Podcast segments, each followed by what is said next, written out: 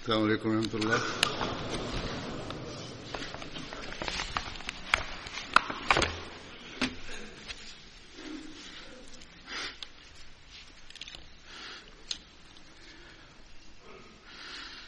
أشهد أن لا إله إلا الله وحده لا شريك له وأشهد أن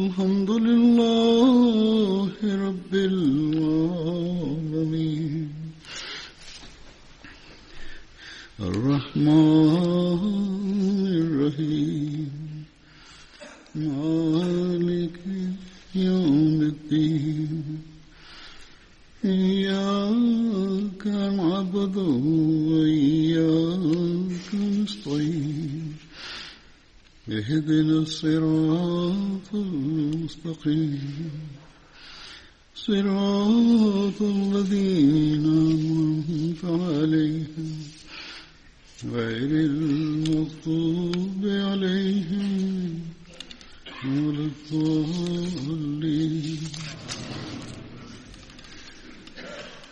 ഇന്നും ഞാൻ ബദരി സഹാബാക്കളെ കുറിച്ച് തന്നെ പറയുന്നതായിരിക്കും ആദ്യമായി പറയാൻ പോകുന്ന സഹാബി അദ്ദേഹത്തിന്റെ പേര് അസരത്ത് മുസാഹിർ ബിൻ റാഫി എന്നാണ്. അസരത്ത് മുസാഹിറിന്റെ പിതാവിന്റെ പേര് റാഫി ബിൻ അദി എന്നായിരുന്നു. അസരത്ത് മുസാഹിറിന്റെ ബന്ധം അൻസാറുകളുടെ ഗോത്രമായ ഔസിലെ കുടുംബം ബനു ഹാരിസ ബിൻ ഹാരിസുമായിട്ടാണ്. അസരത്ത് മുസാഹിർ അസരത്ത് സുഹൈർ എന്നിവർ രണ്ടുപേരും സഹോദരന്മാരായിരുന്നു. ഇവർ രണ്ടുപേരും അതിർത്ത് റാഫി ബിനു ഖുദൈജിന്റെ പിതൃവ്യരായിരുന്നു. അതായത് അസർത്ത് റാഫി ബിനു ഖുദൈജിന്റെ പരാമർശവും കാണാം. അദ്ദേഹം ബദരി സഹാബി ആയിരുന്നില്ല. അദ്ദേഹത്തിനും ചരിത്രത്തിൽ ഒരു ഉന്നത സ്ഥാനമുണ്ട്. അദ്ദേഹത്തിന്റെ ഇവർ പിതൃവ്യരായിരുന്നു. അതായത് സഹോദരപുത്രന്റെ പേര് റാഫി എന്നായിരുന്നു. അതുപോലെ തന്നെ പിതാവിന്റെ പേരും റാഫി എന്നായിരുന്നു. അതിർത്ത് റാഫിനെ കുറിച്ച് അല്പം ചുരുനിലയിൽ പറയാം അദ്ദേഹം ആ സഹാബിയായിരുന്നു. ആരാണോ ബദർ യുദ്ധത്തിൽ പോകുന്നതിനു വേണ്ടി സ്വയം സമർപ്പിച്ചത്. എന്നാൽ റസൂലി സല്ലാഹു അലൈവല്ലം പ്രായം കുറവായത് കാരണം തിരിച്ചയക്കുകയുണ്ടായി. പിന്നീട് ഉഹദിൽ ഉഹ ദിവസം പങ്കെടുക്കാൻ അനുവാദം നൽകി. അസ്രത്ത് റാഫി ഉഹദ് ഖന്തക് മുതലായ മറ്റെല്ലാ യുദ്ധങ്ങളിലും പങ്കെടുത്തു. ഉഹദ് ദിവസം ഒരു അമ്പ് അദ്ദേഹത്തിന്റെ വാരിയലിൽ കൊണ്ടു. ആ അമ്പ് എടുത്തു. എന്നാൽ എന്റെ മുൻഭാഗം മരണം വരെ അദ്ദേഹത്തിന്റെ ശരീരത്തിൽ തന്നെ നിന്നു. റസൂലി സല്ലാഹു അലൈഹി ഹസരത്ത് റാഫിനോട് പറയുകയുണ്ടായി ഖിയാമത്ത് നാളിൽ ഞാൻ നിങ്ങൾക്കായി സാക്ഷ്യം വഹിക്കുന്നത് അദ്ദേഹത്തിന്റെ വഫാത്ത് അബ്ദുൽ മലിക് ബിൻ മർവാന്റെ ഭരണകാലഘട്ടത്ത് എഴുപത്തിനാല് ഹിജ്രിയിൽ എൺപത്തിയാറാമത്തെ വയസ്സിൽ ഉണ്ടായി. ഇതായിരുന്നു അദ്ദേഹത്തിന്റെ സഹോദരനെ പുത്രനെ കുറിച്ചുള്ള പരാമർശം. ഹസരത്ത് സുഹൈറിനെ കുറിച്ച് പറയാം. ഇമാം ബുഖാരി ഈ കാര്യത്തെ പരാമർശിക്കുന്നുണ്ട്. അതിർത്ത് സുഹൈർ തന്റെ സഹോദരനോടൊപ്പം ബദർ യുദ്ധത്തിൽ പങ്കെടുത്തിരുന്നു. ആ സഹോദരന്റെ പേര് അദ്ദേഹം തന്റെ ഗ്രന്ഥത്തിൽ എഴുതിയിട്ടില്ല. ബുഖാരിയുടെ വ്യാഖ്യാതാക്കൾ എഴുതിയിട്ടുണ്ട്. അതിർത്ത് സുഹൈറിന്റെ സഹോദരന്റെ പേര് മുസാഹിർ എന്നായിരുന്നു. അതുപോലെ തന്നെ സീറത്തു നബി അടങ്ങിയിട്ടുള്ള ഗ്രന്ഥം സുബലുൽ ഹുദ വർ റുഷാൽ അതിർത്ത് സുഹൈർ ബിൻ റാഫിനെ കുറിച്ച് എഴുതിയിട്ടുണ്ട്. ബുഖാരിയുടെ അഭിപ്രായ പ്രകാരം ഈ സഹോദരൻ അതിർത്ത് മുസാഹിർ ബദർ യുദ്ധത്തിൽ പങ്കെടുത്തിരുന്നു. അസരത്ത് സുഹൈറിനെ പറയുന്നു മുസാഹിറിനെ കുറിച്ചാണ് അമർഷം നടക്കുന്നത് അദ്ദേഹത്തെ കുറിച്ചാണ് പറഞ്ഞുകൊണ്ടിരിക്കുന്നത്. സഹാബാക്കളുടെ സംഭവങ്ങൾ എഴുതിയിട്ടുള്ള പുസ്തകം ഏതുപോലെ ഉസ്തുൽ ഖാബ ലസാബ വൽ ഇസ്തിയാബ് മുതലായവയിൽ അത് മുസാഹിറിന്റെ സംഭവങ്ങളുമായി ബന്ധപ്പെട്ടുകൊണ്ട് അദ്ദേഹം ബദർ യുദ്ധത്തിൽ പങ്കെടുത്തതിനെ കുറിച്ചുള്ള പരാമർശം കാണാൻ സാധ്യമല്ല. ഈ മൂന്ന് ഗ്രന്ഥങ്ങളിലും മുസാഹിറിനെ കുറിച്ച് എഴുതിയിരിക്കുന്നു. അദ്ദേഹം ബദർ യുദ്ധത്തിലും അതിനുശേഷമുള്ള എല്ലാ യുദ്ധങ്ങളിലും റസൂല്ലായി സല്ലാസ്ലമോടൊപ്പം പങ്കെടുത്തിട്ടുണ്ട്. അതിർത്ത് മുസാഹിർ അതിർത്ത് ഉമറിന്റെ ഖിലാഫത്ത് കാലഘട്ടത്തിൽ വഫാത്താവുകയുണ്ടായി.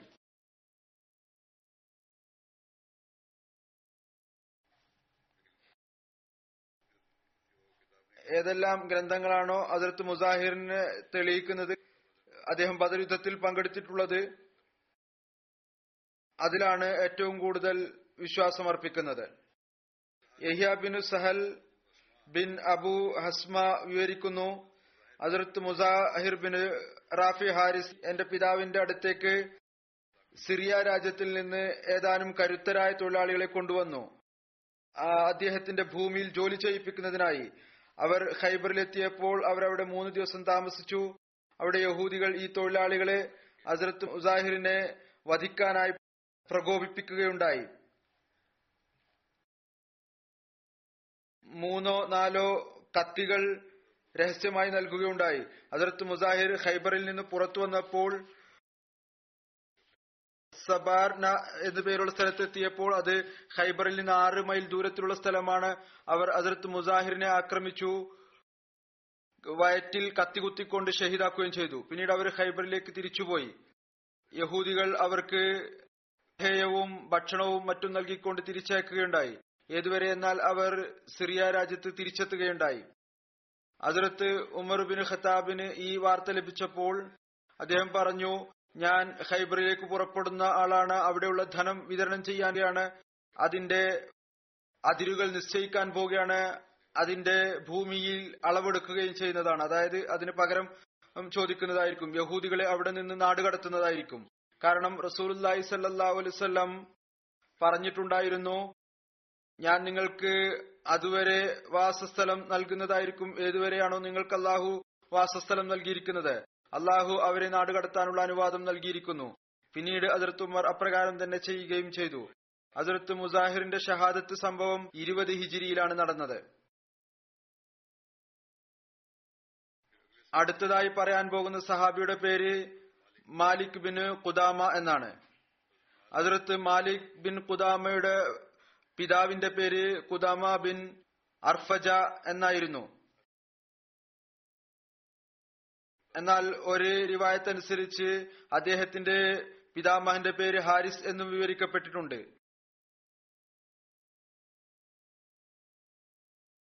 അതായത് അർഫജ എന്നതിന് പകരം ഹാരിസ് എന്നും പറയപ്പെട്ടിരുന്നു. അതിർത്ത് മാലിക് അൻസാറുകളുടെ ഗോത്രമായ ഔസിലെ കുടുംബം ബനു ഖനമിൽ നിന്നുള്ള ആളായിരുന്നു. ഹസരത്ത് മാലിക് തന്റെ ഒരു സഹോദരൻ ഹസരത്ത് മുൻദിർ ബിൻ കുദാമയോടൊപ്പം ബദർ യുദ്ധത്തിൽ ഷെയ്ദാവുകയുണ്ടായി. ഇതുകൂടാതെ അതിർത്ത് മാലിക് ഉഹദ് യുദ്ധത്തിലും പങ്കെടുത്തിരുന്നു.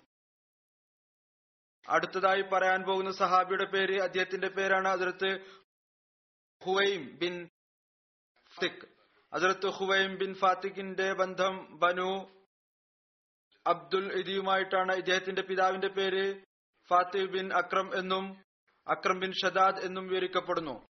അദ്ദേഹത്തിന്റെ സ്ഥാനപ്പേര് അബു യഹിയ എന്നും ഒരു മറ്റൊരു രൂപായത്തനുസരിച്ച് അബു ഐമൻ എന്നും വിവരിക്കപ്പെട്ടിരിക്കുന്നു. കാരണം അദ്ദേഹത്തിന്റെ മകന്റെ പേര് അതിർത്ത് ഐമൻ ബിൻ അക്രം എന്നായിരുന്നു. അതിർത്ത് ഹുറൈം ബിൻ ഫാത്തിഖ് തന്റെ സഹോദരൻ അതിർത്ത് സബ്ര ബിൻ ഫാത്തിഖിനും ബദർ യുദ്ധത്തിൽ പങ്കെടുത്തു. ഒരഭിപ്രായ പ്രകാരം അതിർത്ത് ഹുറൈം ഹുദൈബിയ സന്ധിയിലും പങ്കെടുത്തിരുന്നു. ഒരു പ്രസിദ്ധിയില്ലാത്ത വേദനം ഇതുകൂടിയാണ്. ഹസരത്ത് ഹുവൈമും അദ്ദേഹത്തിന്റെ മകൻ ഐമനും അപ്പോഴാണ് ഇസ്ലാം സ്വീകരിച്ചത്. മക്ക വിജയത്തിന് ശേഷം ബനു അസദ് ഗോത്രം എപ്പോഴാണോ ഇസ്ലാം സ്വീകരിച്ചത്? എന്നാൽ ആദ്യത്തെ നിവേദനമാണ് കൂടുതൽ ശരിയായിട്ടുള്ളത്. അതിർത്ത് ഹുവൈം ബദർ യുദ്ധത്തിൽ ഉൾപ്പു ഇമാം ബുഖാരി തന്റെ ഗ്രന്ഥം അത്താരിഖുൽ കബീറിൽ അദ്ദേഹം ബദരി സഹാബിയാണെന്ന് വിവരിച്ചിട്ടുണ്ട്. അതിർത്ത് ഹുവൈം മകനോടൊപ്പം പിന്നീട് കൂഫയിലേക്ക് പോയി. ഒരു നിവേദനം അനുസരിച്ച് ഇവർ രണ്ടുപേരും റക്ക നഗരത്തിൽ അത് ഫുറാത്ത് നദിയുടെ പടിഞ്ഞാറ് വശത്തുള്ള പ്രസിദ്ധമായ ഒരു നഗരമാണ്. അവിടേക്ക് താമസം മാറ്റി ഇവർ രണ്ടുപേരും അവിടെ അമീർ മുവാവിയുടെ ഭരണകാലത്ത് വഫാത്തായി. ഹസരത്ത് ഹുവൈം ബിൻ അത്തിഖ് താൻ ഇസ്ലാം സ്വീകരിച്ച സംഭവം ഇപ്രകാരം വിവരിക്കുന്നു. ഞാൻ തന്റെ ഒട്ടകങ്ങളെ തിരഞ്ഞുകൊണ്ട് പുറപ്പെട്ടു. ഒട്ടകങ്ങൾ കളഞ്ഞുപോയിരുന്നു അവയുടെ അടയാളങ്ങൾ പിന്തുടർന്നുകൊണ്ട് എനിക്ക് രാത്രിയായി. അങ്ങനെ ഞാൻ അബ്രക്കുൽ അസ്ഹാഫ് എന്ന സ്ഥലത്ത് അതായത് ബനു അസ്ഫിൻ ബിൻ സഹീമായുടെ വെള്ളം കുടിക്കുന്ന പ്രസിദ്ധമായ സ്ഥലത്ത് അത് മദീനയിൽ നിന്ന് ബസ്രയിലേക്കുള്ള വഴിയിലാണ് അവിടെ അതിനെ കണ്ടെത്തി. ഞാൻ അവയെ തന്നെ കെട്ടിയിട്ടു. അതിലെ ഒരു ഒട്ടകത്തിന്റെ തുടയിൽ ചാരി കിടന്നു. അവിടെ തന്നെ ഇരുന്നു രാത്രി കഴിച്ചു കൂട്ടുന്നതിനു വേണ്ടി പറയുന്നു ഇത് നബി കരീം സല്ലല്ലാഹു അലൈഹി വസല്ലമയുടെ ഹിജ്റത്തിന്റെ ആരംഭ കാലഘട്ടമാണ്. ഞാൻ പറഞ്ഞു ഞാൻ ഈ താഴ്വരയുടെ നേതാവിനോട് അഭയം ചോദിക്കുന്നു. ഉയർന്ന ശബ്ദത്തിൽ അവരുടെ ആചാരമായിരുന്നു അത്. ആ കാലഘട്ടത്തിൽ ഞാൻ ഈ താഴ്വരയുടെ മഹാനോട് അഭയം ചോദിക്കുന്നു. അത് തുഹുറൈം പറയുന്നു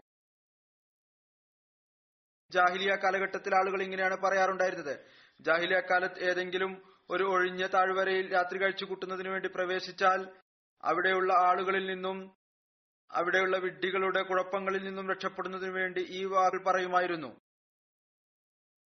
ഏതായിരുന്നാലും പറയുന്നു പെട്ടെന്ന് ഒരു വെളിയാൾ എന്നോട് വിളിച്ചു പറഞ്ഞു ഞാൻ ഇത് പറഞ്ഞപ്പോൾ ഈ കവിത ചൊല്ലി നിനക്ക് നന്മയുണ്ടാകട്ടെ നീ പ്രതാപവാനായ അള്ളാഹുവിനോട് അഭയം ചോദിക്കുക ആരാണോ ഹറാമും ഹലാലും ഇറക്കിയിരിക്കുന്നത് അള്ളാഹുവിന്റെ തൗഹീദിനെ ഏറ്റുപറയുക. പിന്നെ നിനക്ക് ജിന്നുകളുടെ ഒരു പരീക്ഷണത്തെയും വിലവെക്കേണ്ടി വരില്ല. നീ അള്ളാഹുവിനെ സ്മരിക്കുമ്പോൾ അനേകം മൈലുകളും ഭൂമികളിലും പർവതങ്ങളുടെ മറവുകളിലും ജിന്നുകളുടെ കുതന്തം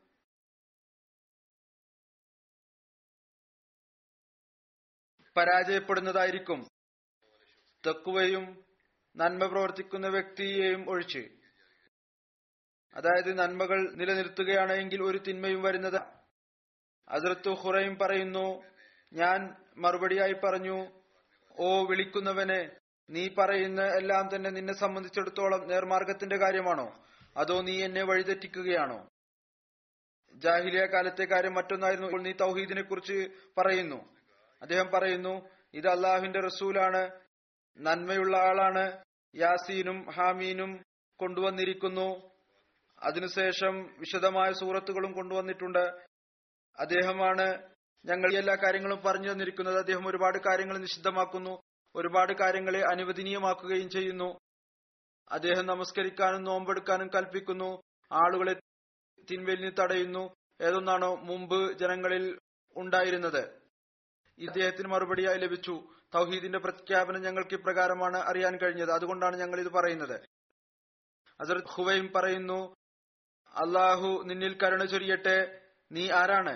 അദ്ദേഹം പറഞ്ഞു ഞാൻ മലക് ബിൻ മാലിക് ആണ് റസൂൽ തിരുമേ അള്ളാഹു അലിസ്ലം എന്നെ നജദിലെ ജിന്ന് അഥവാ തലവന്മാരിലേക്ക് നിയോഗിച്ചയച്ചിരിക്കുകയാണ് അതിർത്ത് ഹുറൈം പറയുന്നു ഞാൻ പറഞ്ഞു അഥവാ എനിക്ക് അഥവാ എന്റെ ഒട്ടകങ്ങളെ സംരക്ഷിക്കാനായി ഒരാളെ ലഭിച്ചിരുന്നുവെങ്കിൽ പരസ്പരം സംസാരിക്കുകയാണ്. അങ്ങനെയാണ് എങ്കിൽ ഞാൻ തീർച്ചയായും ആ റസൂലിന്റെ അടുത്ത് പോകുന്നതാണ്. അദ്ദേഹത്തിന് കാര്യങ്ങൾ നല്ലതായി തോന്നി തൗഹീദിന്റെ കാര്യങ്ങൾ. എന്നാൽ ഞാൻ അദ്ദേഹത്തിൽ വിശ്വസിക്കുമായിരുന്നു. അദ്ദേഹം പറഞ്ഞു മലക്കുബിന് മലിക് ഞാൻ ഇതിന്റെ ഉത്തരവാദിത്വം ഏറ്റെടുക്കാം. താങ്കളുടെ ഒട്ടകങ്ങളെ ഏതുവരെ എന്നാൽ ഞാൻ അവരെ താങ്കളുടെ കുടുംബം വരെ എത്തിക്കാം. ഇൻഷാല്ല സുരക്ഷിതമായി എത്തിക്കും. പറയുന്നു ഞാൻ അതിൽ ഒരൊട്ടക തയ്യാറാക്കി എന്നിട്ട് അതിൽ യാത്ര ചെയ്ത് മദീനയിൽ വന്നു. മറ്റു ഒട്ടകങ്ങൾ അദ്ദേഹത്തെ ഏൽപ്പിച്ചു. ഞാൻ ആ സമയത്ത് എത്തിയത് അപ്പോൾ ആളുകൾ ജുമാ നമസ്കാരത്തിൽ മുഴുകിയിരിക്കുകയായിരുന്നു. ജുമായുടെ സമയമായിരുന്നു. ഞാൻ വിചാരിച്ചു ഇവർ നമസ്കരിച്ചു കഴിയട്ടെ അതിനുശേഷം ഞാൻ അകത്ത് പ്രവേശിക്കുന്നതാണ്. കാരണം ഞാൻ ക്ഷീണിതനായിരുന്നു. അതുകൊണ്ട് ഞാൻ എന്റെ വാഹനത്തെ അവിടെ ഇരുത്തി അതിർത്ത് അബൂദർ പുറത്തു വന്നപ്പോൾ അദ്ദേഹം എന്നോട് പറഞ്ഞു റസൂൽ തിരുമേനി സല്ലാഹു അലൈഹി സ്വലം പറയുന്നു അകത്തേക്ക് വരിക. അങ്ങനെ ഞാൻ കടന്നു. അവിടുന്ന് എന്നെ കണ്ടപ്പോൾ പറഞ്ഞു ആ വൃദ്ധനായ ആളുടെ അവസ്ഥ എന്താണ്? ആരാണോ താങ്കൾക്ക് ജാമ്യം നൽകിയത്? താങ്കളുടെ ഒട്ടകത്തെ വീടുകളിലേക്ക് സുരക്ഷിതമായി എത്തിക്കും.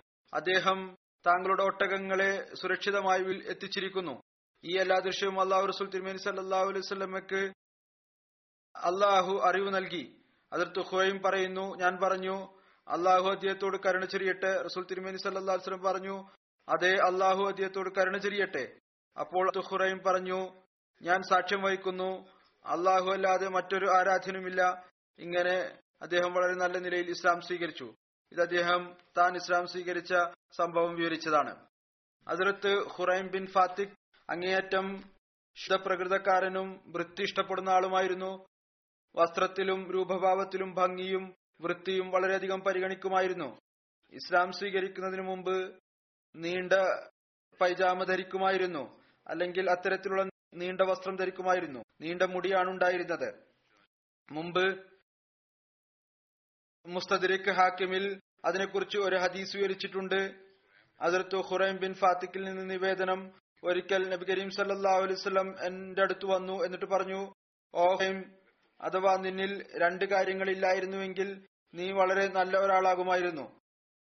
അദ്ദേഹം പറഞ്ഞു എന്റെ മാതാപിതാക്കൾ താങ്കളുടെ മേൽ തണ്ടമായിരിക്കട്ടെ. ഏതാണ് ആ രണ്ട് കാര്യങ്ങൾ? യാ റസൂല്ല അവിടുന്ന് പറഞ്ഞു നിന്റെ മുടി നീട്ടുത്തുന്നതും തന്റെ പൈജാമ നീട്ടിയിടുന്നതും അതായത് നീണ്ട പൈജാമ അഹങ്കാരം കൊണ്ട് ധരിക്കുന്നത് പോലെ വിധം ധരിക്കുന്നത്.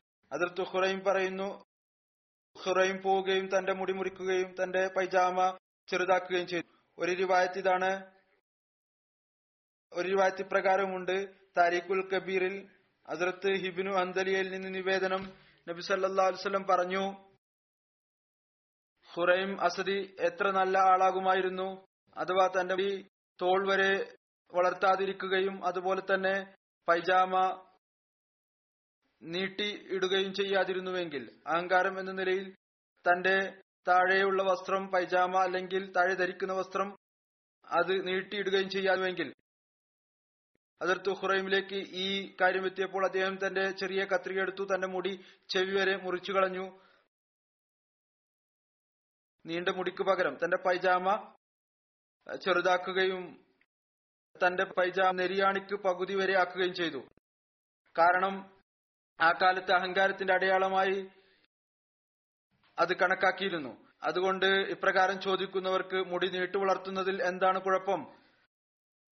അവർ അത്രത്തോളം മുടിയാണ് വെക്കേണ്ടത് എത്രത്തോളമാണ് റസൂല്ലി സ്വല്ലം പറഞ്ഞിട്ടുള്ളത് ചെവി വരെ ചെവിയുടെ ഭാഗം വരെ. അതല്ലാതെ സ്ത്രീകളെ പോലെ മുടി നീട്ടി വളർത്താൻ പാടില്ല. ഹസരത്ത് ഉമറിന്റെ കാലഘട്ടത്തിൽ ഷാം ജയിച്ചടക്കുന്നതിൽ ഇദ്ദേഹം ഉൾപ്പെട്ടിരുന്നു. ഹസരത്ത് കൈസ് ബിൻ അബു ഹാസിം ഹസരത്ത് ആമിർ ഷാബി യിൽ നിന്ന് നിവേദനം ചെയ്യുന്നു. മർവാൻ ബിൻ ഹക്കം ഹസരത്ത് ഐമൻ ബിൻ ഹുഐമിനോട് പറഞ്ഞു നീ ഞങ്ങളോടൊപ്പം യുദ്ധത്തിൽ എന്തുകൊണ്ട് ഉൾപ്പെടുന്നില്ല? അദ്ദേഹം പറഞ്ഞു എന്റെ പിതാവും എന്റെ പിതൃവ്യനും ബദൽ യുദ്ധം പങ്കെടുത്തിരുന്നു. അവർ എനിക്ക് ഈ കൽപ്പന താക്കീതായി നൽകിയിട്ടുണ്ട്. ഞാൻ അത്തരത്തിലുള്ള ഒരാളോട് യുദ്ധം ചെയ്യരുത്. ആരാണ് പറയുന്നത് അല്ലാഹു അല്ലാതെ ആരാധ്യൻ മറ്റാരുമില്ല. എന്ന് ഹസരത്ത് ഐമൻ മർവാൻ ബിൻ ഹക്കമിനോട് പറഞ്ഞു അഥവാ നീ എന്റെ അടുത്ത് അഗ്നിയിൽ നിന്നുള്ള മോചനം കൊണ്ടുവന്നിട്ടുണ്ടെങ്കിൽ ഞാൻ താങ്കളോടൊപ്പം യുദ്ധത്തിൽ പങ്കെടുക്കാം. അപ്പോൾ അത് മർവാൻ പറഞ്ഞു നീ ഞങ്ങളുടെ അടുത്ത് നിന്ന് കടന്നു പോവുക അദ്ദേഹം അവിടെ നിന്ന് പോകുമ്പോൾ ഈ കവിത ചൊല്ലുന്നുണ്ടായിരുന്നു. ഞാൻ അത്തരത്തിലുള്ള ഒരാളുമായി യുദ്ധം ചെയ്യുക ആരാണോ കുറേശികളുടെ മറ്റേതെങ്കിലും ഒരു രാജാവിനെ പ്രകീർത്തിക്കുന്നത് അയാൾക്ക് അയാളുടെ ഭരണകൂടം എന്റെ മേൽ എന്റെ പാപവുമാണ്. ഞാൻ അത്തരത്തിലുള്ള അജ്ഞതയിൽ നിന്നും കോപത്തിൽ നിന്നും അള്ളാഹുവിനോട് അഭയം ചോദിക്കുന്നു. ഞാൻ ഒരു മുസ്ലിമിനെ ഒരു കുറ്റവും ഇല്ലാതെ വധിക്കുക. അഥവാ അങ്ങനെയാണ് എങ്കിൽ ഞാൻ എത്രമാത്രം ജീവിച്ചിട്ടും അത് എനിക്കൊരു പ്രയോജനവുമില്ല. ഇന്നത്തെ മുസ്ലിങ്ങളുടെ പ്രവർത്തനം നോക്കുക. അപ്പോൾ അവർ അധ്യാപനങ്ങളിൽ നിന്ന് എത്രമാത്രം വിദൂരപ്പെട്ടിരിക്കുന്നു എന്ന് മനസ്സിലാക്കാൻ സാധിക്കുന്നതാണ്. അടുത്തതായി പറയാൻ പോകുന്ന സഹാബി ഹജറത്ത് മുഅമിർ ബിൻ ഹാരിസ് എന്നാണ്. അദ്ദേഹത്തിന്റെ പേര്. ഹജറത്ത് മുഅമിർ ബിൻ ഹാരിസിന്റെ ബന്ധം ഖുറേഷികളുടെ കുടുംബം ബനു ജുമായുമായിട്ടാണ്. അദ്ദേഹത്തിന്റെ പിതാവിന്റെ പേര് ഹാരിസ് ബിൻ നുമാൻ എന്നാണ്. മാതാവിന്റെ പേര് കുത്തൈല ബിൻ മഅസൂൻ എന്നാണ്. അവർ അത് ഉസ്മാൻ ബിൻ മഅസൂന്റെ സഹോദരിയായിരുന്നു. അങ്ങനെ ഹസരത്ത് ഉസ്മാൻ ബിൻ മഅസൂൻ ഹസരത്ത് മുഹമ്മറിന്റെ അമ്മാവനായിരുന്നു.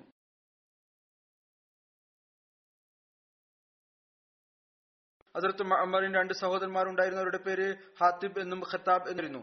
ഇവർ മൂന്നുപേരും റസൂൽ തിരുമേനി സല്ലാ വസ്ലം ദാറുൽ അർക്കമിൽ വരുന്നതിന് മുമ്പ് തന്നെ ഇസ്ലാം സ്വീകരിച്ചു കഴിഞ്ഞിരുന്നു. അതിർത്ത് അമറിനെ അസാബിക്കൂനൽ അവലൂനിൽ എണ്ണപ്പെടുന്നു. അതിർത്ത് ആയിഷ ബിൻത്ത് ഖുദാമയിൽ നിന്ന് നിവേദനം ബനു മസൂനിൽ നിന്ന് അതിർത്ത് ഉസ്മാൻ അതിർത്ത് ഖുദാമ അതിർത്ത് അബ്ദുല്ല അതിർത്ത് Saib bin Usman bin Mazoon അതിർത്ത് അമിത് ബിൻ ഹാരിസ് എന്നിവർ മക്കയിൽ നിന്ന് ഹിജ്രത്ത് ചെയ്ത് മദീനയിൽ വന്നു. അപ്പോൾ അതിർത്ത് അബ്ദുല്ലാ ബിൻ സലമ അജിലാനിയുടെ വീട്ടിലാണ് താമസിച്ചത്. റസൂൽ തിരുമേനി സല്ലാ വസ്ലം മഅമ്പറിന്റെ സഹോദര ബന്ധം അതിർത്ത് മുആദ് ബിൻ അഫ്രാവുമായി നടത്തി.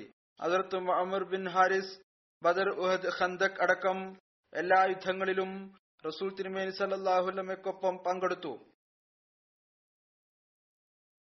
അതിർത്ത് മാമിർ ബിൻ ഹാരിസിന്റെ മരണം അതിർത്ത് ഉമറിന്റെ ഖിലാഫത്ത് കാലഘട്ടത്തിൽ ഇരുപത്തിമൂന്ന് ഹിജ്രിയിൽ വെച്ച് നടന്നു. അടുത്തതായി പറയാൻ പോകുന്ന സഹാബിയുടെ പേര് അതിർത്ത് സുഹബിൻ റാഫി എന്നാണ്. ഇദ്ദേഹം ആദ്യം പറഞ്ഞ സഹാബിയുടെ മുസാഹിറിന്റെ സഹോദരനായിരുന്നു. അതിർത്ത് സുഹൈർ അൻസാറുടെ ഗോത്രം ഔസിലെ കുടുംബം ബനു ഹാരിസ ബിൻ ഹാരിസുമായിട്ട് ബന്ധമുള്ള ആളാണ്. അസർത്ത് സുഹൈർ റാഫിന്റെ മകന്റെ പേര് ഉസൈദ് എന്നാണ് അദ്ദേഹത്തിനും സഹാബിയാകാനുള്ള ഭാഗ്യം സിദ്ധിച്ചിട്ടുണ്ട്. അതിർത്ത് സുഹൈർ റാഫി ബിൻ ഹുദൈന്റെ പിതൃവനായിരുന്നു അദ്ദേഹത്തെ കുറിച്ച് ഞാൻ ആദ്യം പറഞ്ഞു കഴിഞ്ഞിട്ടുണ്ട്. അതിർത്ത് റാഫിനെ കുറിച്ച് അതിർത്ത് സുഹൈന്റെ ഭാര്യയുടെ പേര് ഫാത്തിമ ബിൻ ഹിജർ എന്നായിരുന്നു. അവർ ബനു അദി ബിൻ ഖനം ഗോത്രത്തിൽ നിന്നായിരുന്നു. അതിർത്ത് മുസാഹിർ ബിൻ റാഫി അതിർത്ത് സുഹൈറിന്റെ സ്വന്തം സഹോദരനായിരുന്നു. രണ്ട് സഹോദരന്മാർക്കും അതിൽ യുദ്ധത്തിൽ പങ്കെടുക്കാനുള്ള തൗഫീക്ക് ലഭിച്ചു. ചിലർ പറയുന്നു ഇല്ല എന്ന്. എന്നാൽ അധിക ചരിത്രകാരന്മാർ പറഞ്ഞു ഇവർ രണ്ട് സഹോദരന്മാർ പങ്കെടുത്തിരുന്നു എന്നാണ്. അതിർത്ത് സുഹർ രണ്ടാം ബൈഅത്തെ ഉക്കുബയിലും ബദർ യുദ്ധത്തിലും ഉഹദ് യുദ്ധത്തിലും അതിനുശേഷമുള്ള എല്ലാ യുദ്ധങ്ങളിലും റസൂൽ തിരുമേനി സല്ലാഹു അലുസ്ലമക്കൊപ്പം പങ്കെടുത്തിരുന്നു. അതിർത്ത് റാഫി ബിൻ ഹുദൈജ് തന്റെ പിതൃവ്യൻ അതിർത്ത് സുഹൈർ ബിൻ റാഫിയിൽ നിന്ന് നിവേദനം ചെയ്യുന്നു. അതിർത്ത് സുഹൈർ പറഞ്ഞു റസൂൽ തിരുമേനി സല്ലാഹു അലൈഹി വസ്ലം ഞങ്ങളെ അത്തരം കാര്യങ്ങളിൽ നിന്ന് വിലക്കി. അത് ഞങ്ങളെ സംബന്ധിച്ചിടത്തോളം പ്രയോജനകരമായിരുന്നു. ഞാൻ പറഞ്ഞു റസൂൽ തിരുമേനി സല്ലാ വസ്ലം പറഞ്ഞത് തന്നെയാണ് ശരിയായത്. സുഹൈർ പറഞ്ഞു റസൂൽ തിരുമേനി സല്ലാ വസ്ലം എന്നെ വിളിപ്പിച്ചു. അവിടുന്ന് ചോദിച്ചു നിങ്ങൾ നിങ്ങളുടെ വയലുകളിൽ എന്താ ചെയ്യുന്നത്? ഞാൻ പറഞ്ഞു ഞങ്ങൾ അത് കരാറിന് നൽകുകയാണ് ചെയ്യുന്നത്. ഭൂമി ഞങ്ങൾ കരാറിന് നൽകുന്നു. ഈ ഒരു നിബന്ധനയിൽ അതായത് വെള്ളത്തിന്റെ തോടുകൾക്ക് സമീപം ഉള്ള വിളവ് ഞങ്ങൾ എടുക്കും അതായത് വെള്ളത്തിന് സമീപമുള്ള സ്ഥലത്ത് നല്ല വിളവായിരിക്കും അത് ഞങ്ങൾ എടുക്കും ഇന്ന പഴവും ഓട്ടു ധാന്യവും ഏതാനും വസ്കിന്റെ കണക്കിൽ ഒരു വസ്ക് എടുക്കുന്നതായിരിക്കും. ഒരു വസ്ക് എന്നത് അറുപത് സാ ഉണ്ടായിരിക്കും ഒരു സാ എന്നത് രണ്ടര കിലോ ആണ്. രണ്ടര കിലോ കടുത്ത് ഉണ്ടായിരിക്കും. റസൂൽ തിരുമേനി സല്ലാ പറഞ്ഞ അങ്ങനെ ചെയ്യരുത്. നിങ്ങൾ സ്വയം അത് കൃഷി ചെയ്യുക. അല്ലെങ്കിൽ കൃഷി ചെയ്യിപ്പിക്കുക. അല്ലെങ്കിൽ അത് വെറുതെ ഇടുക. അതിർത്ത് റാഫി പറയുമായിരുന്നു ഞാൻ പറഞ്ഞു ഞാൻ കേട്ടു ഇനി അങ്ങനെ തന്നെ ആയിരിക്കും. അതിനുശേഷം ഞങ്ങൾ സ്വയം കൃഷി ചെയ്യുമായിരുന്നു. അല്ലെങ്കിൽ അത്തരം രീതിയിൽ എടുക്കുമായിരുന്നു ഏതൊന്നാണോ അവകാശികൾക്ക് അതിന്റെ അവകാശം ലഭിക്കുന്ന വിധത്തിലുള്ളത്.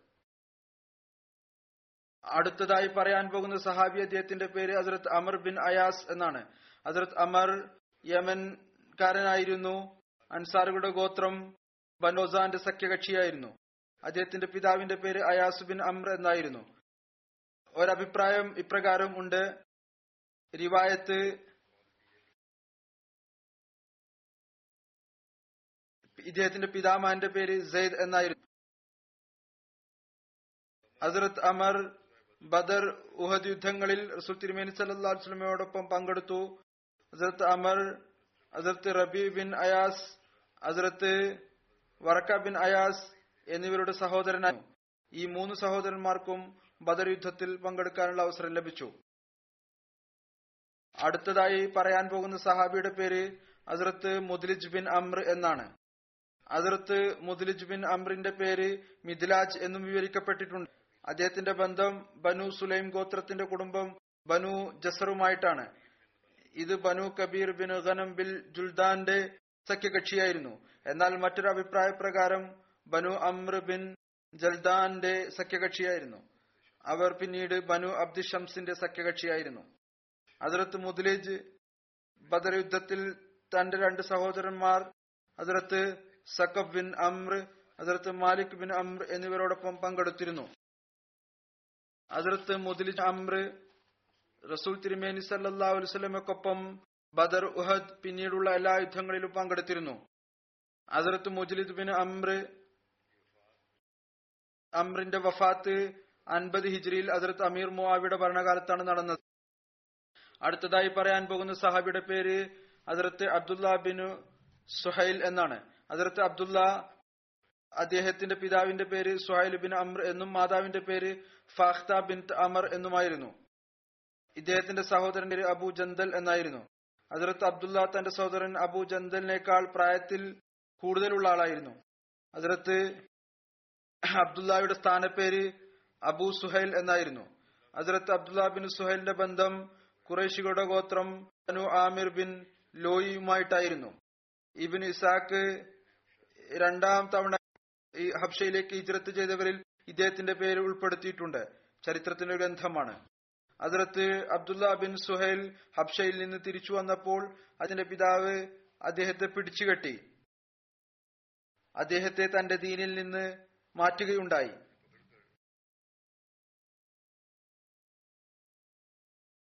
അതായത് അദ്ദേഹത്തിന്റെ മേൽ ഫലപ്രയോഗം നടത്തി. അതിർത്ത് അബ്ദുല്ല ബിൻ സുഹൈൽ തിരിച്ചു വന്നു എന്ന് പ്രകടിപ്പിച്ചു. അദ്ദേഹം മുഷ്രിഖ്യങ്ങളോടൊപ്പം മുസ്ലിങ്ങളെ ആക്രമിക്കുന്നതിനായി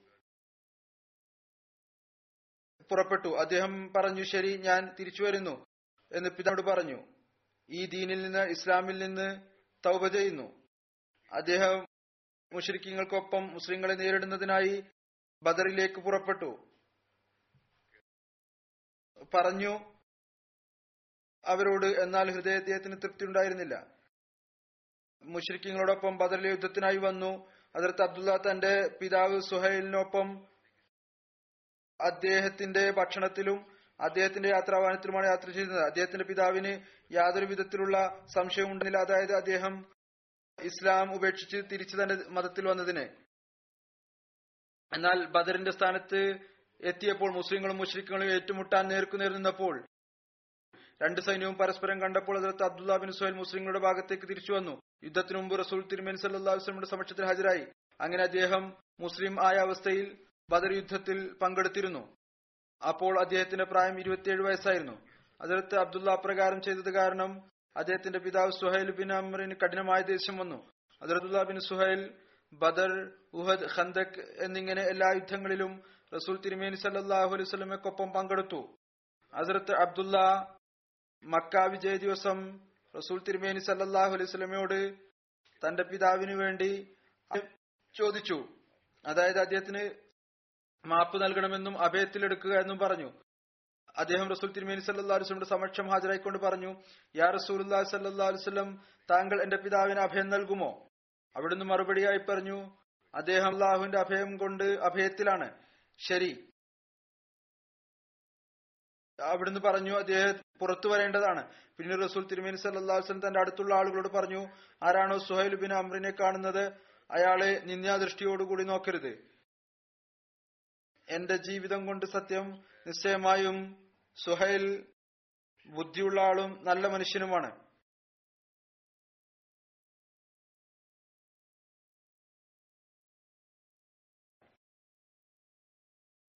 സുഹൈൽ പോലുള്ള ആൾ ഇസ്ലാമിൽ നിന്ന് വിട്ടുനിൽക്കുകയില്ല അതിരത്ത് അബ്ദുല്ല ബിൻ സുഹൈൽ എഴുന്നേറ്റ് തന്റെ പിതാവിന്റെ അടുത്ത് പോയി എന്നിട്ട് അദ്ദേഹത്തിന് റസൂൽ തിരുമേനി സല്ലാ വസ്ലമയുടെ സംസാരത്തെ കുറിച്ച് ബോധ്യപ്പെടുത്തി. പറയുന്നു അള്ളാഹു സത്യം അദ്ദേഹം വാർദ്ധക്യത്തിലും കുട്ടിക്കാലത്തും നല്ല ആളായിരുന്നു. അങ്ങനെ അബ്ദുല്ലായുടെ പിതാവ് സുഹൈലിന്റെ ഈ സുഹൈൽ ഈ അവസരത്തിൽ ഇസ്ലാം സ്വീകരിച്ചു. അതിർത്ത് സുഹൈൽ അഭയം നൽകിയ സംഭവത്തിന് ശേഷം പറയുമായിരുന്നു അള്ളാഹു ഇസ്ലാമിൽ എന്റെ മകന് കൂടുതൽ നന്മ വെച്ചിട്ടുണ്ട്. അതിർത്ത് അബ്ദുള്ള യബാമ യുദ്ധത്തിൽ പങ്കെടുത്തിരുന്നു. ഈ യുദ്ധത്തിൽ പന്ത്രണ്ട് ഹിജ്രിയിൽ അതിർത്ത് അബൂബക്കർ സിദ്ദീഖ് റതി അള്ളാഹു തലാനുന്റെ ഖിലാഫത്ത് കാലഘട്ടത്തിൽ ഷഹീദായി. അപ്പോൾ അദ്ദേഹത്തിന്റെ പ്രായം മുപ്പത്തെട്ട് വയസ്സായിരുന്നു. ഹസ്രത്ത് അബൂബക്കർ സിദ്ദീഖ് റതി അള്ളാഹു അൻഹു തന്റെ ഖിലാഫത്ത് കാലത്ത് ഹജ്ജ് ചെയ്യുന്നതിനായി മക്കയിൽ വന്നപ്പോൾ ഹസ്രത്ത് അബ്ദുല്ല ബിൻ സുഹൈലിന്റെ പിതാവ് ഹസ്രത്ത് സുഹൈൽ ബിൻ അമ്ര മക്കയിൽ ഹസ്രത്ത് അബൂബക്കറിനെ കാണാനായി വന്നു. അപ്പോൾ ഹസ്രത്ത് അബൂബക്കർ അദ്ദേഹത്തോട് അദ്ദേഹത്തിന്റെ മകൻ അബ്ബായെക്കുറിച്ച് അനുശോചനം അറിയിച്ചു. അപ്പോൾ ഹസ്രത്ത് സുഹൈൽ പറഞ്ഞു എനിക്ക് ഈ കാര്യം അറിയാൻ കഴിഞ്ഞിരിക്കുന്നു. റസൂൽ തിരുമേനി സല്ലാഹു പറഞ്ഞിട്ടുണ്ട് ഷഹീദ് തന്റെ കുടുംബത്തിൽ നിന്ന് എഴുപത് ആളുകൾക്ക് ഷഫാഅത്ത് ചെയ്യുന്നതായിരിക്കും. അതുകൊണ്ട് ഞാൻ ഇത് പ്രതീക്ഷിക്കുന്നു. എന്റെ മകൻ എനിക്ക് മുമ്പ് മറ്റാരിൽ നിന്നും തുടങ്ങുകയില്ല. അതായത് ഞാൻ മരിക്കുമ്പോൾ എനിക്ക് വേണ്ടി പൊറുക്കലിനായി അദ്ദേഹം ശുപാർശ ചെയ്യുന്നതായിരിക്കും. അതുപോലെ തന്നെ മറ്റൊരു അഭിപ്രായം അനുസരിച്ച് ഹസരത്ത് അബ്ദുള്ള ബഹ്റൈന്റെ പ്രദേശം ജുവാസയിൽ എൺപത്തിയെട്ടാമത്തെ വയസ്സിൽ ഷഹീദായി എന്നുമുണ്ട്. ജുവാസ ബഹ്റൈനിൽ അൻസറിന്റെ ഒരു കോട്ടയാണ് അത് ഖല്ലാദ് ബിൻ അസ്മി അതിർത്ത് അബുബക്കർ റദിയുള്ളാനുവിന്റെ ഖിലാഫത്ത് കാലഘട്ടത്തിൽ പന്ത്രണ്ട് ഹിജിലാണ് ജയിച്ചടക്കിയത്. ഏതായിരുന്നാലും ഈ രണ്ട് നിവേദനങ്ങളുണ്ട്. അസറത്ത് യസീദ് ബിൻ ഹാരിസ് ആണ് അടുത്തതായി പറയാൻ പോകുന്ന സഹാബി. അസറത്ത് യസീദ് ബിൻ ഹാരിസിന്റെ ബന്ധം അൻസാറുകളുടെ ഗോത്രം ഖദ്രജിന്റെ കുടുംബമായ ബനു ആമിർ ബിൻ ഹാരിസയുമായിട്ടാണ്. അസ്രത്ത് യസീദിന്റെ പിതാവിന്റെ പേര് ഹാരിസ് ബിൻ കൈസ് എന്നും മാതാവിന്റെ പേര് ഫുസുന്നും ആയിരുന്നു. അവർ ടൈൻ ബിൻ ജസർ ഗോത്രത്തിൽ നിന്നുള്ളവരായിരുന്നു. ടൈൻ യമനിലെ പുസായുടെ ഒരു ഗോത്രമാണ് അതിർത്ത് യസീദ് തന്റെ മാതാവുമായി ബന്ധപ്പെടുത്തിക്കൊണ്ട് യസീദ് ഫുസം എന്നും യസീദ് ബിൻ ഫുസ് എന്നും വിളിക്കപ്പെട്ടിരുന്നു. അതിർത്ത് യസീദ് ബിൻ ഹാരിസിന്റെ ഒരു സഹോദരൻ അബ്ദുല്ല ബിൻ ഫുസും ഉണ്ടായിരുന്നു. ഹസരത്ത് ഹസരത്ത് ഉമൈർ ബിൻ അബ്ദ ഉമർ സുഷിമാലൈനെ കുറിച്ച് അദ്ദേഹത്തിന്റെ പേര് സുഷിമാലൈൻ എന്നുകൂടിയായിരുന്നു അദ്ദേഹത്തെ കുറിച്ച് ബിൻ ഹിഷാം പറയുന്നു. അദ്ദേഹത്തെ സുഷുമാലൈൻ എന്ന് പറയപ്പെടാനുള്ള കാരണം അദ്ദേഹം കൈകൊണ്ട് കൂടുതൽ ജോലി ചെയ്യുമായിരുന്നു.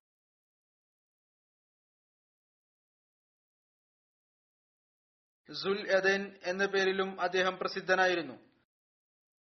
അതിനുള്ള കാരണം ഇതായിരുന്നു. അദ്ദേഹത്തിന്റെ കൈ വളരെ നീളം കൂടിയതായിരുന്നു. അതുപോലെ തന്നെ ഇപ്രകാരവും പറയപ്പെടുന്നു അദ്ദേഹം രണ്ട് കൈകൾ കൊണ്ടും ജോലി ചെയ്യുമായിരുന്നു. അതുകൊണ്ട് അദ്ദേഹത്തെ സുൽ എദൈൻ എന്നും വിളിക്കപ്പെട്ടിരുന്നു. അദ്ദേഹത്തിന്റെ പേര് ഉമൈർ ബിൻ അബ്ദ അമ്ര കുദായി എന്നായിരുന്നു. അദ്ദേഹം ഇത് ചെയ്ത് മദീനയിലെത്തിയപ്പോൾ റസൂൽ തിരുമേനി സല്ലാ വസ്ലം ഇദ്ദേഹത്തിനും അതിർത്ത് യസീദ് ബിൻ ഹാരിസിനും ഇടയിൽ സഹോദര ബന്ധം സ്ഥാപിച്ചു. ഇദ്ദേഹത്തെക്കുറിച്ച് ഉമേർ ബിൻ അബ്ദുൽ അമറിന് അല്ലെങ്കിൽ ദൃശ്യമാനെ കുറിച്ച് പറയാൻ കാരണം ഇദ്ദേഹത്തിന്റെ സഹോദര ബന്ധം യസീദ് ബിൻ ഹാരിസുമായി നടത്തിയെന്നതുകൊണ്ടാണ് അതിർത്ത് യസീദും അതിർത്ത് ദൃശ്യമാലയനും രണ്ടുപേർക്കും ബദർ യുദ്ധത്തിൽ പങ്കെടുക്കാൻ ഭാഗ്യം ലഭിച്ചു. രണ്ടുപേരും ഈ യുദ്ധത്തിൽ തന്നെ ഷഹീദിന്റെ സ്ഥാനം കരസ്ഥമാക്കുകയും ചെയ്തു. അത് നൌഫൽ ബിൻ മുവിയ ദേലിയാണ് അതിർത്ത് യസീദിനെ ഷഹീദാക്കിയത്. മറ്റൊരഭിപ്രായം അനുസരിച്ച് കൊലയാളിയുടെ പേര് തൊയ്മ ബിൻ അദി എന്നായിരുന്നു. അസ്രത് യസീദ് ബിൻ ഹാരിസ് ബദർ യുദ്ധ ദിവസം തന്റെ കൈകളിൽ ഈത്തപ്പഴം ഇടുന്നു. അദ്ദേഹം അത് വലിച്ചെറിഞ്ഞുകൊണ്ട് യുദ്ധം ആരംഭിച്ചു. അങ്ങനെ യുദ്ധം ചെയ്ത് ഷഹീദായി.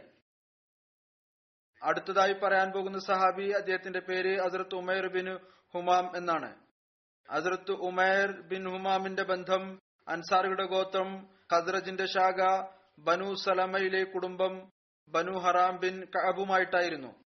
അസറത്ത് ഉമൈർ പിതാവിന്റെ പേര് ഹുമാ ബിൻ ജമൂം മാതാവിന്റെ പേര് നവാർ ബിൻ ആമിർ എന്നായിരുന്നു.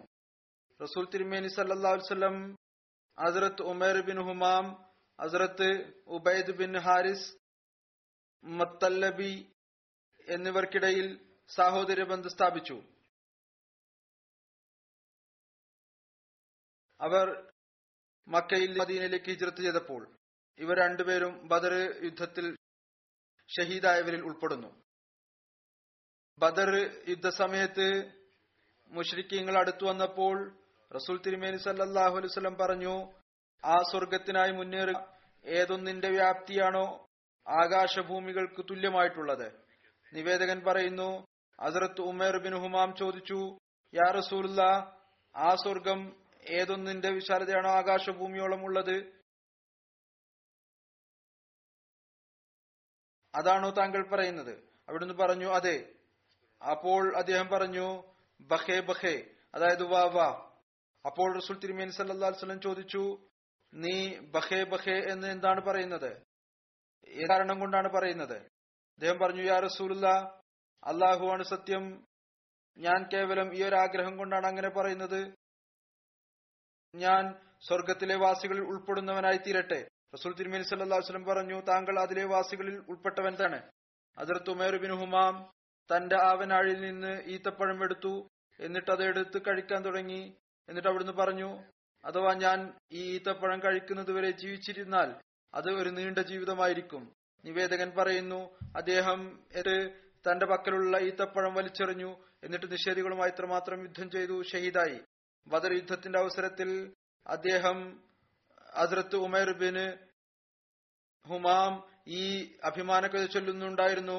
റക്സൻ ഇലല്ലാഹി ബിറിസാദ് ഇല്ലത്തക്ക അമൽ മആദ് വ അലൽ ജിഹാദ് മിൻ സദാദ് വ ഖൈറു മാ ഖാദ ഇലർ റിഷാദ് വ കുല്ലു ഫിൽ നഫാദ്. അള്ളാഹുവിന്റെ അടുക്കലേക്ക് തക്കുവയും ആഖിറത്തും അല്ലാതെ മറ്റൊരു പാതയും കൊണ്ടുപോകാൻ സാധിക്കുകയില്ല. അള്ളാഹുവിന്റെ മാർഗത്തിൽ ജിഹാദിൽ അടിയുറച്ചു നിൽക്കുന്നു. നിശ്ചയമായും തക്കുവ ഉന്നതമായ കാര്യമാണ്. നേർമാർഗത്തിലേക്ക് ഏറ്റവും നല്ല മാർഗദർശിയാണ് ജീവനുള്ള എല്ലാം തന്നെ മരിച്ചുപോയതാണ്. ഇസ്ലാമിൽ അൻസാറുകളുടെ ഭാഗത്തു നിന്ന് ഏറ്റവും ആദ്യം ഷഹീദായത് ഹസ്രത്ത് ഉമേർ ബിൻ ഹുമാം ആയിരുന്നു. അദ്ദേഹത്തെ ഖാലിദ് ബിൻ ആലം ആണ് ഷഹീദാക്കിയത്. ചിലരുടെ അഭിപ്രായ പ്രകാരം ആദ്യത്തെ ഷെയ്ദ അൻസായി അതിർത്ത് ഹാരിസ ബിൻ കയസ് രണ്ട് നിവേദനങ്ങളുണ്ട്. ഏതായിരുന്നാലും ഇത് ബദറിലെ ഷഹീദായിരുന്നു. അതിർത്ത് ഹുമൈദ് അൻസാരി ഈ ഒരു സഹാബിയായിരുന്നു. ഇനി അദ്ദേഹത്തെ കുറിച്ച് പറയുന്നതാണ്. അതിർത്ത് സുബൈർ വിവരിക്കുന്നു മദീനയിലെ തരിശുഭൂമിയിലെ തോട് അതായത് വയലുകൾക്ക് വെള്ളം കൊണ്ടുപോകുന്ന ചെറിയ തോട് അതുമായി ബന്ധപ്പെട്ട് അദ്ദേഹത്തിന് ഒരു അൻസാരി വ്യക്തിയുമായി കലഹമുണ്ടായി. അദ്ദേഹം ബദർ യുദ്ധത്തിൽ പങ്കെടുത്ത ആളായിരുന്നു. റസൂൽ തിരുമേനി സല്ലാ അലുസ്ലമിന്റെ അടുത്ത് കലഹം വിധി പറയുന്നതിനായി വന്നു. ആ രണ്ട് ഭൂമിക്കും ആ തോട്ടിൽ നിന്നാണ് വെള്ളം നൽകിയിരുന്നത്. റസൂൽ തിരുമേനി സല്ലാഹു വസ്ലം അതിർത്ത് സുബൈറിനോട് പറഞ്ഞു സുബൈർ നീ വെള്ളം നൽകുക. ആദ്യം അദ്ദേഹത്തിന്റെ ഭൂമിയാണ് ഉണ്ടായിരുന്നത്. അതിനുശേഷം അയൽവാസിക്കായി വിട്ടു നൽകുക. വെള്ളം എടുക്കുക. പിന്നീട് അദ്ദേഹത്തിന്റെ ഭാഗം അദ്ദേഹത്തിന് നൽകുക. ബാക്കി വിട്ടുകളയുക ആ അൻസാരി ഈ കാര്യത്തിൽ നീരസപ്പെട്ടു. അദ്ദേഹം പറഞ്ഞു യാ റസൂല്ല താങ്കൾ അദ്ദേഹത്തിന് ഈ തീരുമാനം കൽപ്പിക്കുന്ന അദ്ദേഹം താങ്കളുടെ അമ്മായിയുടെ മകനായതുകൊണ്ടാണോ? റസൂൽ തിരുമേനി സല്ലാ മുഖം ചോന്നു പിന്നീട് അവിടുന്ന് അതിർത്തു സുബൈറിനോട് പറഞ്ഞു ആദ്യം ഔദാര്യം എന്ന നിലയിലാണ് സംസാരിച്ചിരുന്നത്. വെള്ളം അല്പമെടുത്ത് വിട്ടു നൽകുക. ഇപ്പോൾ അത് അവകാശം എന്ന നിലയിൽ വന്നിരിക്കുന്നു.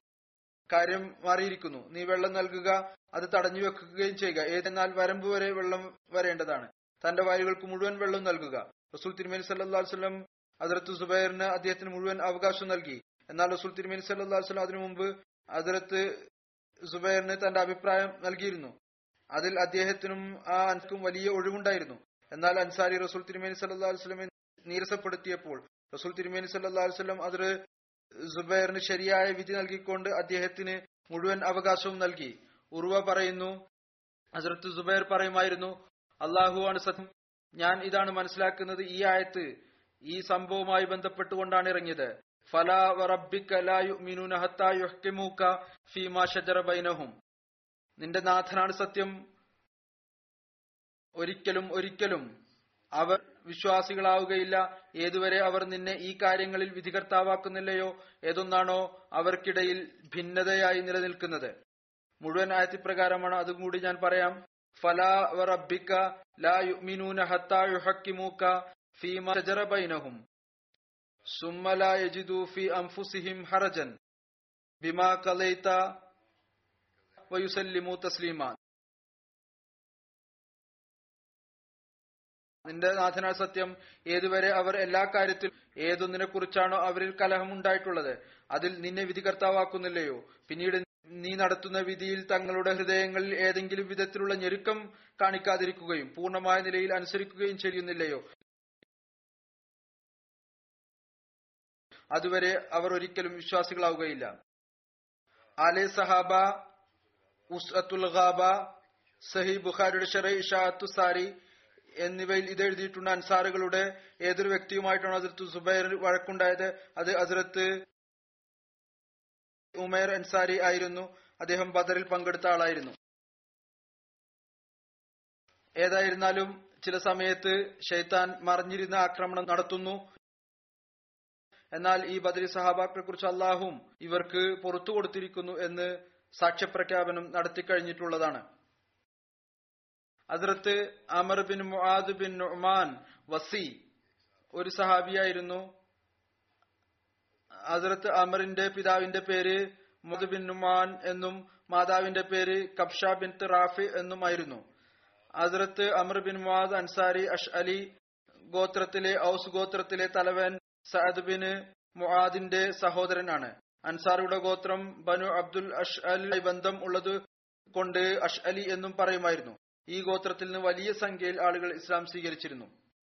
അതിർത്ത് ആസിം ബിൻ ആസിം ബിൻ ഉമർ ബിൻ ഖത്താദയിൽ നിന്ന് നിവേദനം റസൂൽ തിരുമേനി വസല്ലം അൻസാറുകളിൽ അമർ ബിനു മാദിനും മക്കയിൽ നിന്ന് ഹിജ്രത്ത് ചെയ്തു വന്ന ഹസരത്ത് ഉമേർ ബിൻ അബു വക്കാസിനും ഇടയിൽ സഹോദര്യ ബന്ധം സ്ഥാപിച്ചു. Umair bin Abu Waqqas Saad bin Abu വക്കാസിന്റെ സഹോദരനായിരുന്നു. ഹസരത്ത് അമർ ബിൻ മുവാദ് തന്റെ സഹോദരൻ ഹസരത്ത് സയദിനൊപ്പം ബദർ യുദ്ധത്തിൽ പങ്കെടുത്തിരുന്നു. ഹസരത്ത് അമർ ബിൻ മുവാദ് ഉഹദ് യുദ്ധത്തിൽ ഷഹീദായി. അദ്ദേഹത്തെ സിറാർ ബിൻ ഖത്താബാണ് ഷഹീദാക്കിയത്. സിറാർ ബിൻ ഖത്താബ് ഹസരത്ത് അമർ ബിൻ മുവാദിനെ ശൂലം എറിഞ്ഞപ്പോൾ അത് അദ്ദേഹത്തിന്റെ ശരീരത്തെ കടന്നുപോയി. അപ്പോൾ അദ്ദേഹത്തോട് പരിഹാസരൂപേണ പറഞ്ഞു നോക്കുക നിന്നിൽ നിന്ന് ഹൂരിങ്ങളെ കൊണ്ട് നിന്നെ വിവാഹം കഴിപ്പിക്കുന്ന വ്യക്തി നഷ്ടപ്പെട്ടു പോകരുത്. ആ സമയത്തും വളരെ പരിഹാസമായ വാക്കുകൾ ഉപയോഗിച്ചു. സിറാർ മുസ്ലിം ആയിട്ടുണ്ടായിരുന്നില്ല. മക്ക വിജയ ദിവസമാണ് അദ്ദേഹം ഇസ്ലാം സ്വീകരിച്ചത്. അതിർത്ത് അമർ ബിൻ മുവാദിന്റെ വയസ്സ് ഷാദ് സമയത്ത് മുപ്പത്തിരണ്ട് വയസ്സായിരുന്നു. സിറാർ ബിൻ ഖത്താബ് മിർദാദിന്റെ പിതാവ് ഖത്താബ് തൻ കാലഘട്ടത്തിൽ ബനു ഫെഹറിന്റെ തലവൻ ആയിരുന്നു. തന്റെ സമൂഹത്തിനായി ഒരു സത്രം പണികഴിപ്പിച്ചിരുന്നു. സിറാർ ഫുജാർ യുദ്ധത്തിൽ ബനു മുഹാരിസ് ബിൻ ഫഹറിന്റെ തലവനായിരുന്നു. കുറേശികളുടെ കുതിരസവാരിക്കാരും ധൈര്യശാലിയും നല്ല വാക്കസത്തുള്ള കവികളിൽപ്പെട്ട ആളായിരുന്നു. ഇദ്ദേഹം ആ നാല് ആളുകൾ പെടുന്ന ആളായിരുന്നു ആരാണോ കിടങ്ങുകൾ കുഴിച്ചത്. ഇബിനു അസാക്കിർ ദമിഷ്കി താരിഖ് ദമിഷ്കിൽ ഇദ്ദേഹത്തിന്റെ പേര് സഹാബി എന്ന നിലയിൽ പരാമർശിച്ചിട്ടുണ്ട്. സിറാർ അതിർത്ത് ഉബൈദക്കൊപ്പം സിറൈ വിജയിച്ചടക്കുന്നതിൽ ഉൾപ്പെട്ടിരുന്നു. മക്ക വിജയ ദിവസമാണ് അദ്ദേഹം ഇസ്ലാം സ്വീകരിച്ചത്. അദ്ദേഹം ഇസ്ലാം സ്വീകരിച്ച കാര്യം പ്രസിദ്ധമാണ്. ഇദ്ദേഹത്തിന്റെ കവിതകളും എഴുത്തുകളും ഇദ്ദേഹം ഇസ്ലാം സ്വീകരിച്ചു എന്നതിന് തെളിവാണ്. അതിർത്ത് മസൂദ് ബിൻ റബിയ ബിൻ അമ്ര ആണ് ഒരു സഹാബി. അതിർത്ത് ബിൻ റബിയയുടെ ബന്ധം കാറ ഗോത്രവുമായിട്ടാണ്.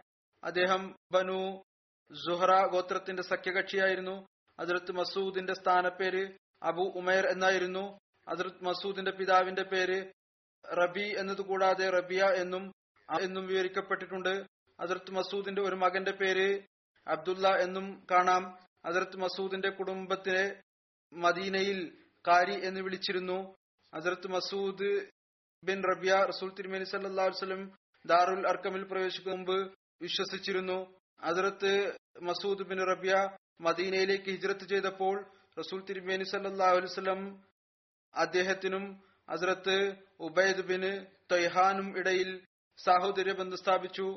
ഹസ്രത്ത് മസൂദ് ബിൻ റബിയ ബദർ ഉഹദ് ഖന്ദക് അതുകൂടാതെ മറ്റെല്ലാ യുദ്ധങ്ങളിലും റസൂൽ തിരുമേനി സല്ലാ വസ്ലമയ്ക്കൊപ്പം പങ്കെടുത്തു. അദ്ദേഹത്തിന്റെ വഫാത്ത് മുപ്പത് ഹിജറിയിൽ നടന്നു. അപ്പോൾ അദ്ദേഹത്തിന്റെ പ്രായം അറുപത് വയസ്സിൽ കൂടുതലായിരുന്നു. അള്ളാഹ് ഈ എല്ലാ സഹാബാക്കളുടെയും സ്ഥാനം ഉയർത്തിക്കൊണ്ടിരിക്കുമാറാകട്ടെ. ഇവരുടെ നന്മകൾ നമ്മളും നിലനിർത്തുന്നവരായി തീരട്ടെ. ഇതിനുശേഷം ഞാൻ ചുരുങ്ങിയ നിലയിൽ മാത്രം ഇത് പറയാൻ ആഗ്രഹിക്കുന്നു. അടുത്ത ജുമാ മുതൽ ഇൻഷാ അള്ളാഹു താല ജൽസ സാലാന ബ്രിട്ടൻ ആരംഭിക്കുകയാണ്. ഇവിടെ അത് എല്ലാ തലത്തിലും അനുഗ്രഹീതമായി തീരുന്നതിന് വേണ്ടി ദുവാ ചെയ്യുക. അള്ളാഹു എല്ലാ നിലയിലും അനുഗ്രഹിക്കുമാറാകട്ടെ. ഡ്യൂട്ടി ഉള്ളവർ തങ്ങളുടെ മുഴുവൻ കഴിവുകളും ഉപയോഗിച്ച് ഈ ഡ്യൂട്ടികൾ ചെയ്യാൻ വേണ്ടി ശ്രമിക്കുക. ദുആയും ചെയ്തുകൊണ്ടിരിക്കുക. അള്ളാഹു തോഫീക്ക് നൽകുമാറാകട്ടെ. ശരിയായ രീതിയിൽ ഡ്യൂട്ടി ചെയ്യുന്നതിനു വേണ്ടി അള്ളാഹു ഇവർക്ക് മെച്ചപ്പെട്ട നിലയിൽ അതിർത്ത് മസീമോദ് അലൈഹി സ്വലാത്തു വസ്സലാമിന്റെ അതിഥികളെ സേവിക്കാനുള്ള തോഫീക്ക് നൽകുമാറാകട്ടെ. ഈ വർഷം ട്രാൻസ്പോർട്ട് വകുപ്പിന് ഈ ഒരർത്ഥത്തിൽ കുറച്ച് അധികം ജോലി ചെയ്യേണ്ടതായിട്ട് വരും പ്ലാനിങ്ങും ചെയ്യേണ്ടതായി വരും. ഇവിടെ ജമാഅത്തിന്റെ താമസ സ്ഥലങ്ങളിൽ താമസിക്കുന്ന അതിഥികൾ അവരെ ഇസ്ലാമാബാദിൽ ജൽസക്കു മുമ്പും അതിനുശേഷം ഏതാനും ദിവസവും വരാനുള്ള സംവിധാനം ഒരുക്കണം ട്രാൻസ്പോർട്ടിനുള്ള സംവിധാനം ചെയ്യേണ്ടതായി വരും.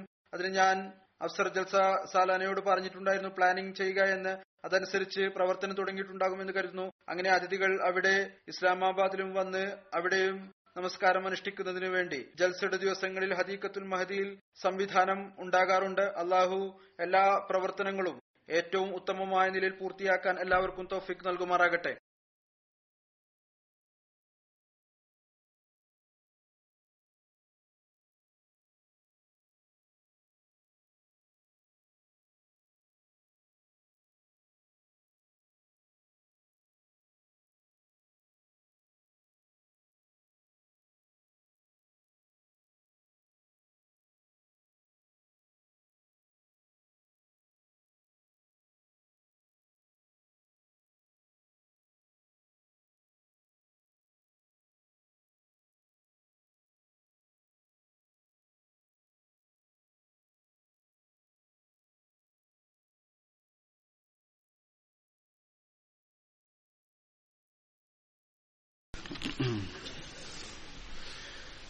الحمد لله الحمد لله نحمده ونستعينه ونستغفره ونؤمن به ونتوكل عليه ونعوذ بالله من شرور أنفسنا ومن سيئات أعمالنا من يهده الله من يهده الله فلا مضل له ومن يضلل فلا هادي له ونشهد أن لا إله إلا الله ونشهد أن محمدا عبده ورسوله عباد الله رحمكم الله.